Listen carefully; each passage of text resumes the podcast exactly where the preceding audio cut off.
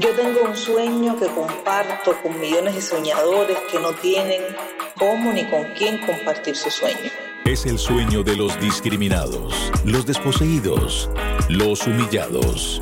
El sueño de los prisioneros de conciencia, el de los refugiados.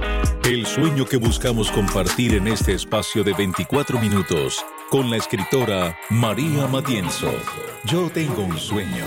Tenemos el honor eh, de tener como invitado a Carlos Liscano, autor de varios libros, pero de uno que sobre todo nos llama la atención a nosotros como cubanos, a la gente que quiere repensar Cuba y a la gente que está un poco descubriendo qué es Cuba. Este título es Cuba, de eso ni hablar, y creo que el título lo dice todo. Bienvenido, Carlos Liscano, a Yo tengo un sueño. Bueno, muchas gracias eh, por, por llamar, por la referencia primero para los que nos escuchan y no tienen acceso al libro eh, o no saben quién puede ser Carlos Liscano, quién es para el público cubano, cómo se presenta Carlos Liscano.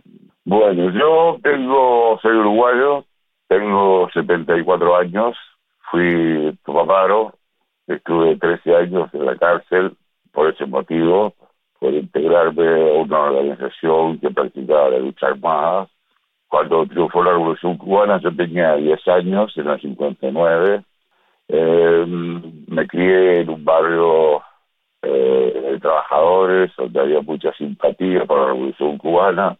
Y luego, como muchos cientos o miles de jóvenes de América Latina, eh, acepté críticamente la tesis cubana, o no sé si para la tesis o que este, la única forma de cambiar la realidad latinoamericana era mediante la violencia armada. Bueno, eh, eh, fui consecuente, me integré los abogados, y caí preso en el año 72 y estuve preso hasta el año 85. Desde entonces, eh, mi reflexión eh, con respecto a, a, lo que nos pasó comenzó en el año 87. En el año 87 yo visité la Habana, iba con muchos interrogantes y me di cuenta que si yo fuera cubano estaría en la cárcel, igual que en Uruguay. Eh, el régimen eh, vendía una revolución popular, un gobierno popular, una democracia. En realidad es un gobierno de la familia de Fidel Castro, de generales y burócratas comunistas, dependiente absolutamente de la Unión Soviética, no dependían de Estados Unidos, pero todo lo que había en Cuba era soviético. Eh, con los años de sumo que Cuba, lo dice Fidel Castro, ni siquiera producía la madera para los ataúdes. Lo dice en el libro de Ignacio Raponet, Cero con Fidel Castro. Bueno, eh, yo viví en Europa, viví en Suecia, eh, hice mi experiencia política, digamos, un poco agarrado, la dejé, me dediqué a estudiar, a escribir, y, y aquella experiencia de los jóvenes que acríticamente, con mucha ingenuidad y mucha ignorancia, eh, hicimos propias las ideas de la revolución cubana, me han fascinado, obsesionado, he estudiado mucho, he leído mucho, en los últimos cinco años materiales, ya sea periodísticos, trabajos académicos, documentos cubanos, documentos del gobierno cubano, los discursos de Fidel Castro están todos en internet y, y la rebelión juvenil de, del año pasado me, me motivaron mucho eh, porque ahí se reprimió a jóvenes algunos artistas que, que no conocen otra cosa que Cuba, nunca salieron de Cuba. Los crió el socialismo, los formó el socialismo y ahora los acusan de ser agentes de, la CIA. si esos jóvenes no tienen ni idea de, nunca han salido de su barrio, de su pueblo. entonces, la preocupación mía como eh, escritor es cuál fue la relación entre los escritores e intelectuales latinoamericanos en los años 60 y 70 y las ideas que partían de La Habana, los congresos y en particular de Casa de las Américas. es increíble que gente con una formación muy sólida, eh, de todos los países de América Latina, eso es lo que conozco más de Uruguay, claro, aceptaran los delirios de gente sin ninguna formación, eh, que decían que el, que el guerrillero estaba por encima del intelectual. Entonces, yo me hago la idea de que el guerrillero era un, un treintañero con un uniforme de barba, olor a transpiración, un fusil colgado del hombro, una pistola de la cintura y sabía de historia, de economía, de agricultura, de medicina, de filosofía, y el intelectual quedaba de lado. Porque Cuba impuso una cosa, Casa de las Américas, de Santa María, Fernando Retapar y otra tropa de mediocres que vieron detrás, de que antes el intelectual era eh, un individuo comprometido, comprometido con la vida, con la democracia, con, la igualdad, con, la libertad. Eh, eso a la burocracia cubana no, no les fue suficiente. Dijeron que el compromiso era poco, sólido, poco, poco comprometido. En realidad el intelectual revolucionario tenía que apoyar al gobierno. O sea, la tarea del intelectual siempre, desde, desde los griegos antiguos, fue criticar lo establecido, es criticar lo que está establecido, no es aplaudir lo que está establecido. Mi pregunta es, o sea, ya que habla de, del tema, bueno, del intelectual, que con este comprometimiento totalmente cerrado, y que también ha mencionado en algún momento a todas las personas que salieron el 11 de julio a manifestarse y que nada tienen que ver con la intelectualidad en su mayoría. Eh, yo siento que hay un espíritu en el libro y en lo que cuenta que, eh, que nos une a todos y es el miedo. El miedo a las cancelaciones de la izquierda, el miedo a las exclusiones, el miedo a la violencia, con que responde a veces la izquierda cuando se queda sin argumentos, el miedo a las cancelaciones, por ejemplo, como eh, de Cabrera Infante, eh, una, es uno de los que usted cuenta que no aparece incluido, pese a la valla literaria que tiene, en muchos de los programas, justo por haber en algún momento haberse opuesto al proceso revolucionario este que defiende casi toda la eh, izquierda latinoamericana eh, democrática. Entonces mi pregunta va, creo que de alguna manera me lo ha respondido, pero quizás enfocarnos un poquitico ahora en esta pregunta, ¿no? ¿Por qué ahora ¿Qué ha pasado? Que ha perdido el miedo y que ha decidido contar y hacer este análisis histórico de, de, su relación, porque también es un libro, digamos, que, que parte de su experiencia personal, ¿no? Porque ahora, al cabo de, o sea, después de casi 40 años, eh, ¿por qué no hace 20 años un libro así? Bueno, pero primera cosa que cuando yo salí de la cárcel, vivía 36 años y me dediqué a vivir, no me dediqué a estudiar la revolución cubana. A vivir, vivir simplemente, pues, eh, estudiar, trabajar, viajar, enamorarme, desenamorarme. Eh, se necesita una madurez intelectual que yo no tenía hace 30 años para eh, intentar analizar qué fue lo que nos pasó, porque en realidad mi libro es una autocrítica, no, yo no estoy este, eh, hacer el análisis económico y histórico, es una autocrítica mía. porque yo creí en los delirios de mediocres como Fidel Castro, como el Che Guevara, como Raúl Castro, como todos esos este, dictadores execrables en cualquier lugar del mundo? ¿Por qué creí en eso yo? Entonces ahora tengo la madurez intelectual como para intentar hacer un análisis de eso y eh, eh, estudiar a, lo que serían mis padres de entonces. Yo, eh, desde los años 60 y 70, yo era un muchachito. Eh, la gente que yo menciono, García Márquez, Julio Cortázar, Benedetti, podrían ser mis padres perfectamente, eh, que son tres casos de escritores comprometidos con la revolución cubana. En el caso de García Márquez, un mafioso, un canalla, que Cortázar o Guillermo y Benedetti, mi compatriota, otro. Eh, eh, entonces, ¿por qué el movimiento popular de los jóvenes cubanos ahora no tiene apoyo de los intelectuales latinoamericanos de izquierda, de los partidos políticos de izquierda, de las centrales de trabajadores de izquierda? Porque sigue siendo verdad lo que dice el libro, el título, Cuba, de eso mejor ni hablar, porque nadie quiere hablar. Mis amigos del gobierno, yo he integrado a los gobiernos de izquierda de Uruguay, fui viceministro. Eh, eh, no quieren hablar de eso. Eh, no quieren hablar de Cuba, de Nicaragua ni de Venezuela. ahora, el problema de la izquierda democrática latinoamericana es que mientras no dilucide y discuta qué fue lo que pasó con la revolución cubana, nunca será una izquierda democrática completa.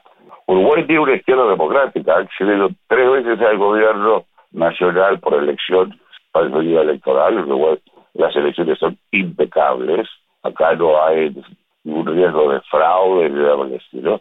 Eh, gobierna la capital, Montevideo, hace casi 40 años, eh, y aún así el temor, la cancelación, que es un término que a mí no me gusta porque es porque es una traducción eh, simplista del inglés, pero bueno, antes se decía boicot, ahora se dice cancelación, pero eh, tienen miedo al ostracismo, a que se les diga, bueno, ya no eres más de izquierda, ahora eres un agente de la CIA.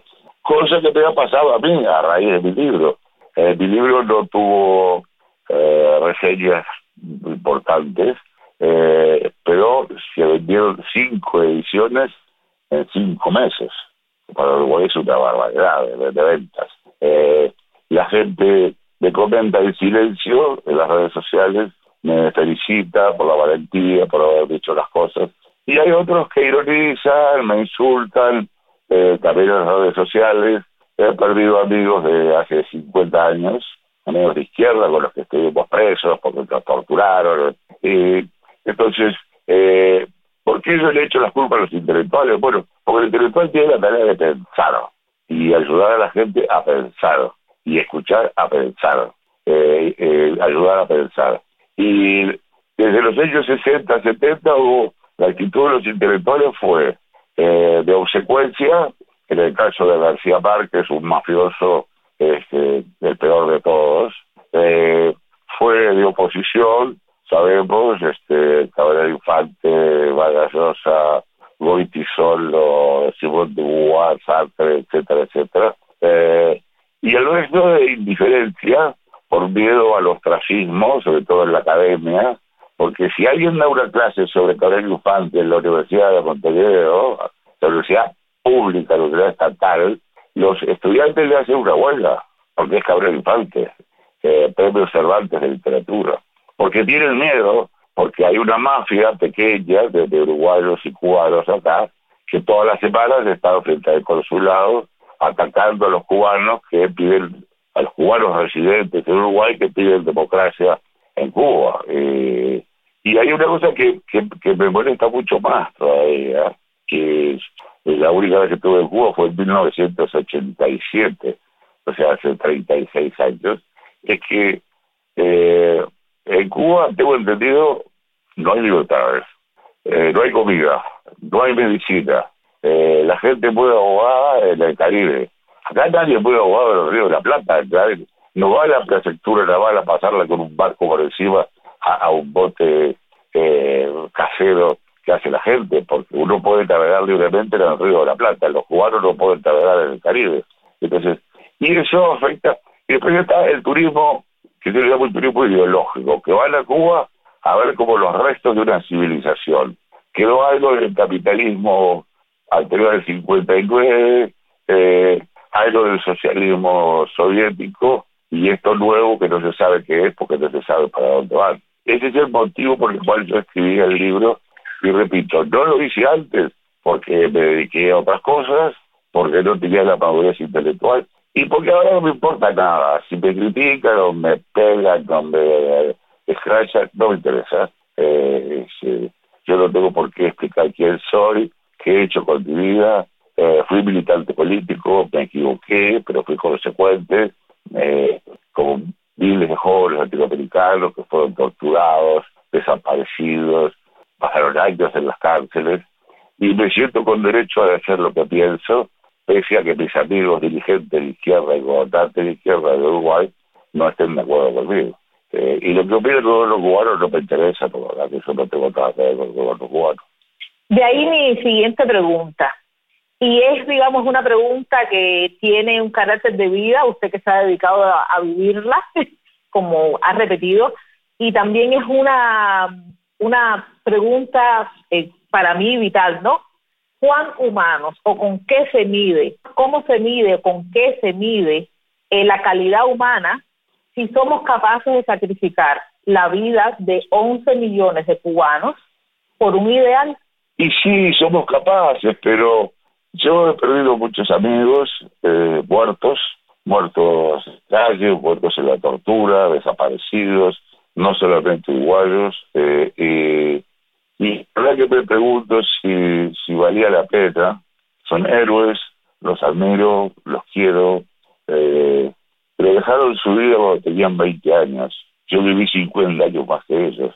Entonces, admiro a los jóvenes cubanos que salen a la calle, eh, pero también entiendo eh, el temor, entiendo el temor a la relación, por eso es una cosa que me llamó la atención cuando estuve en Cuba, la cantidad de delatores que hay. Es como eh, una de las políticas de que se ha fomentado es la cultura de la delación. O sea, es muy común. De hecho, se sostiene el sistema a partir de la delación también. Sí, pero que uno no puede confiar ni en su propia familia.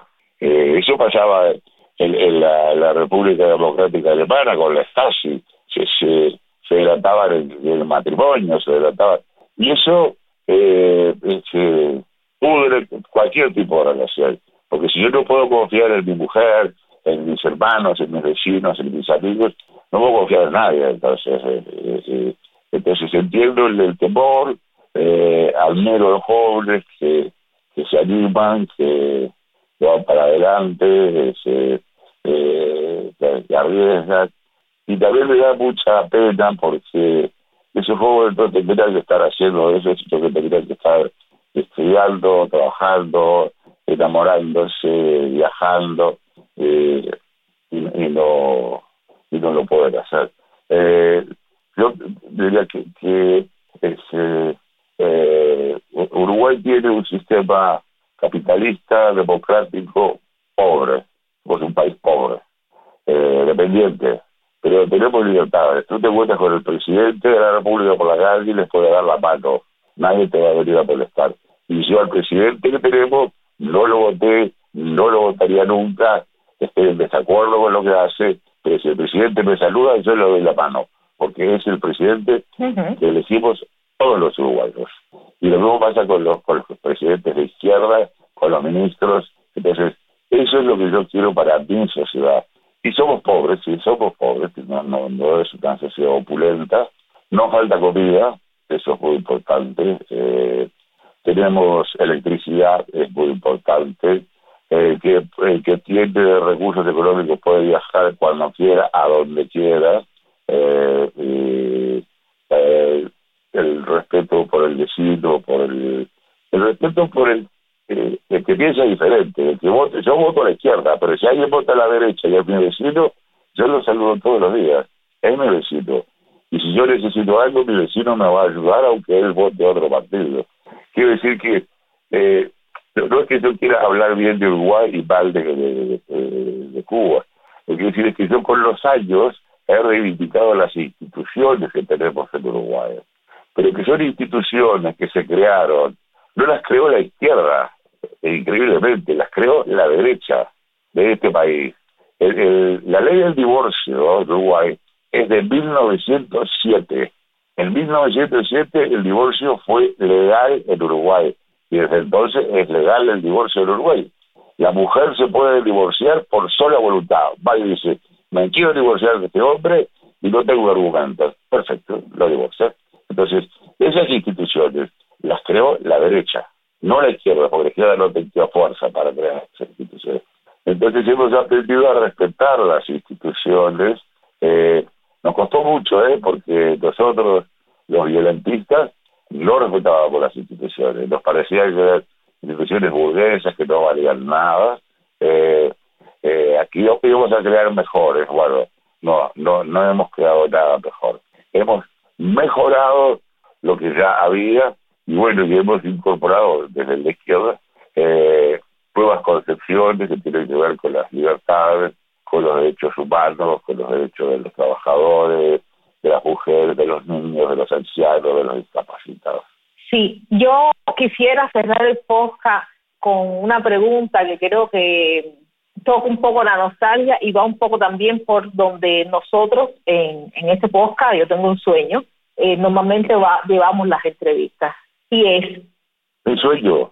La dictadura cubana, ¿cuántos sueños han muerto en, en el camino?